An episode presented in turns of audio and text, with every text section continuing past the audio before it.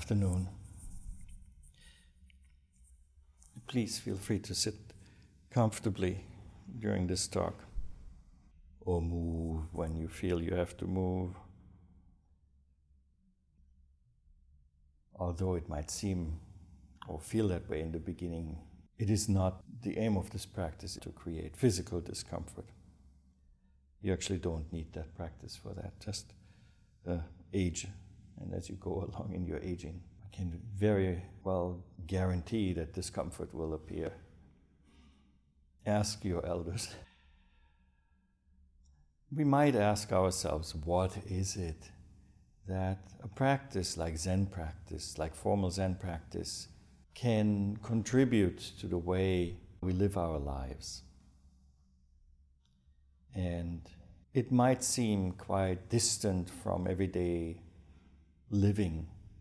What we do here in the group setting, in this Zazenkai, or during sesshin, the longer retreats, or living during Kessei at a monastery, or during Seichu at the Zen center, it seems to have very little to do with everyday life. Yet, there must be something behind that.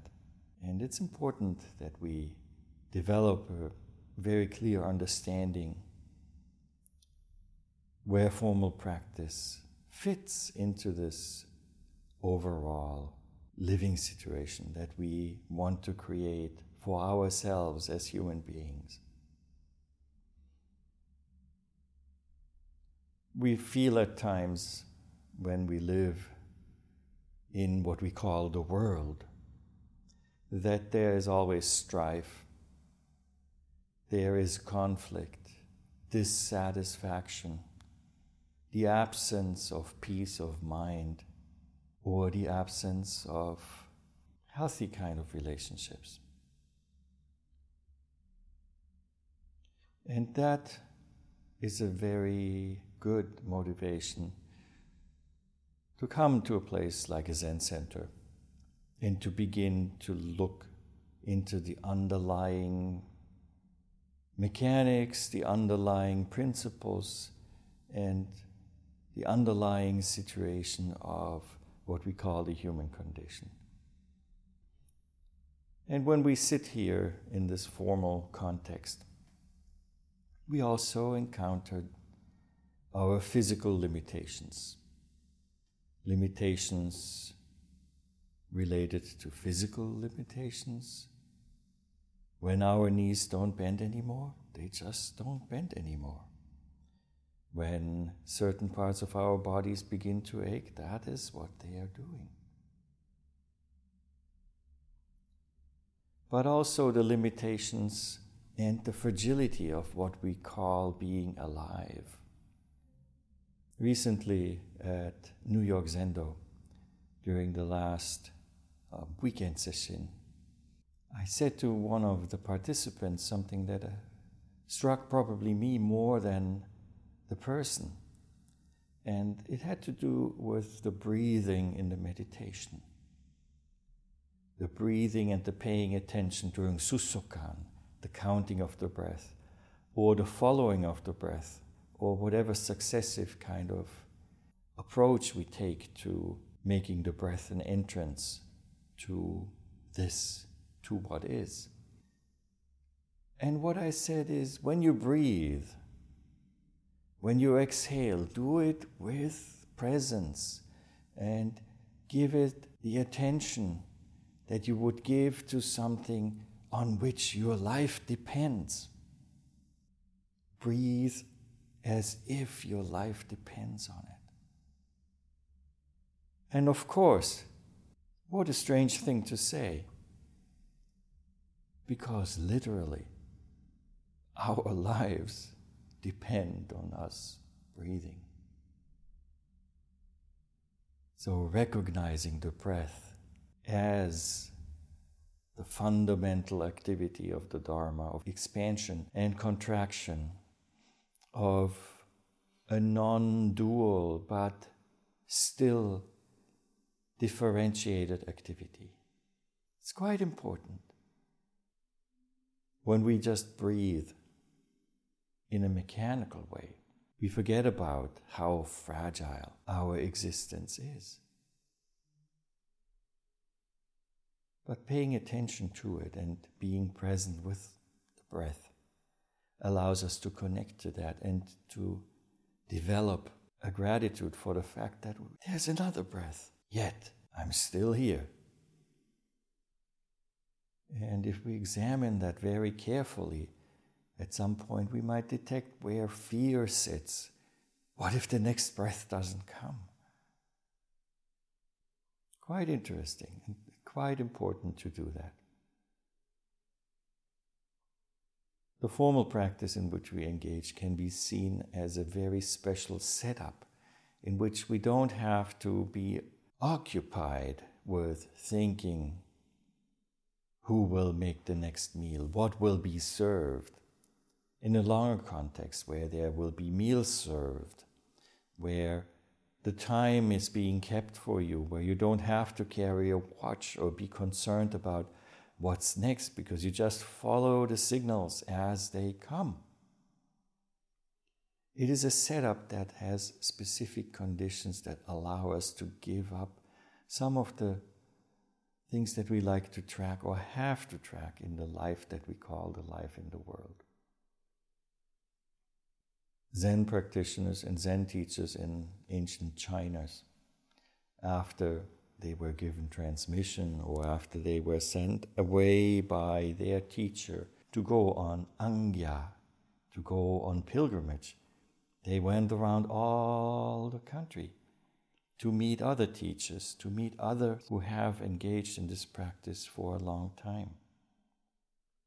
And again, that might be another formal setup where there is yet another angle from which our human condition is illuminated and examined. And now we find ourselves here in the 21st century in the United States of America, in a society that is deeply divided in terms of political thinking, in terms of liberal or conservative streams, in terms of racism and all kinds of what we would call maybe ills of society. Yet we all have to also cope with a much more modern type of slavery, the slavery of the economy, economic dependence on giving our time for money to this or that kind of work. Quite a challenge. To come from such a place and to go to the monastery or to the Zen center can be a relief for a short time, but we cannot allow it to become disconnected from what we have to face in our daily lives. As we have heard often from Joshu Roshi, whose picture is here on the Butsudan during this retreat, he always spoke about completeness, the complete self kanzen jiko, and the incomplete self, fukanzen jiko. And that the complete self is a self that does not leave anything out. It embraces everything, including those who are responsible for some of these ills of society. And our practice here helps us to even make relationship with those who might be regarded as deplorables. And as Martin Luther King said, we cannot hope to exert any kind of positive influence on others as long as we look down at them. It's very important to realize.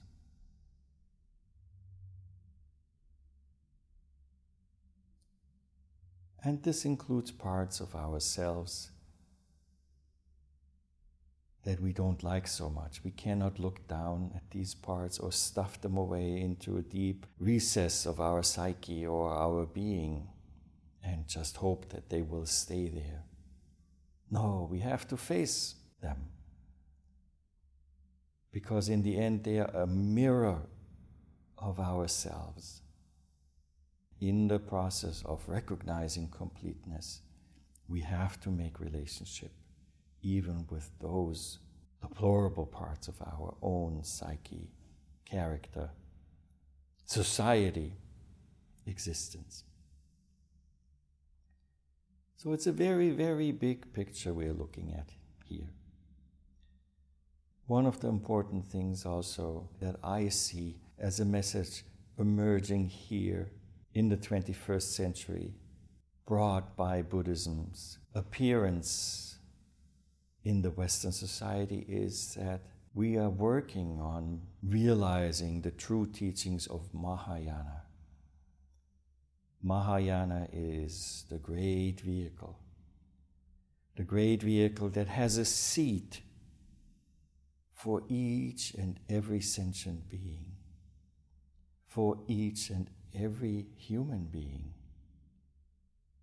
From the worst of the worst acting to the most saintly, all of them. But also, that means for our practice here, we are finding new ways, more inclusive ways that move this practice from being a strongly monastic oriented practice into something that anyone living in society and having to exist in a society where economics play an important part can be engaged in. Because ultimately, the bringing together of the wisdom and the insight that we gain, the little specks of light, the little sparks that our practice presents us with when we completely forget the self. It is that what we have to bring out into being an employer into being an employee, into being a person in a relationship, a husband or wife, a son, a daughter, a grandparent, a friend, an aunt, whatever. But we have to bring it into these relationships that then ultimately will help us as a whole of humanity to collectively become more mature, become more compassionate, become more awake. In the end, when I look at it, at this utopian Mahayana society,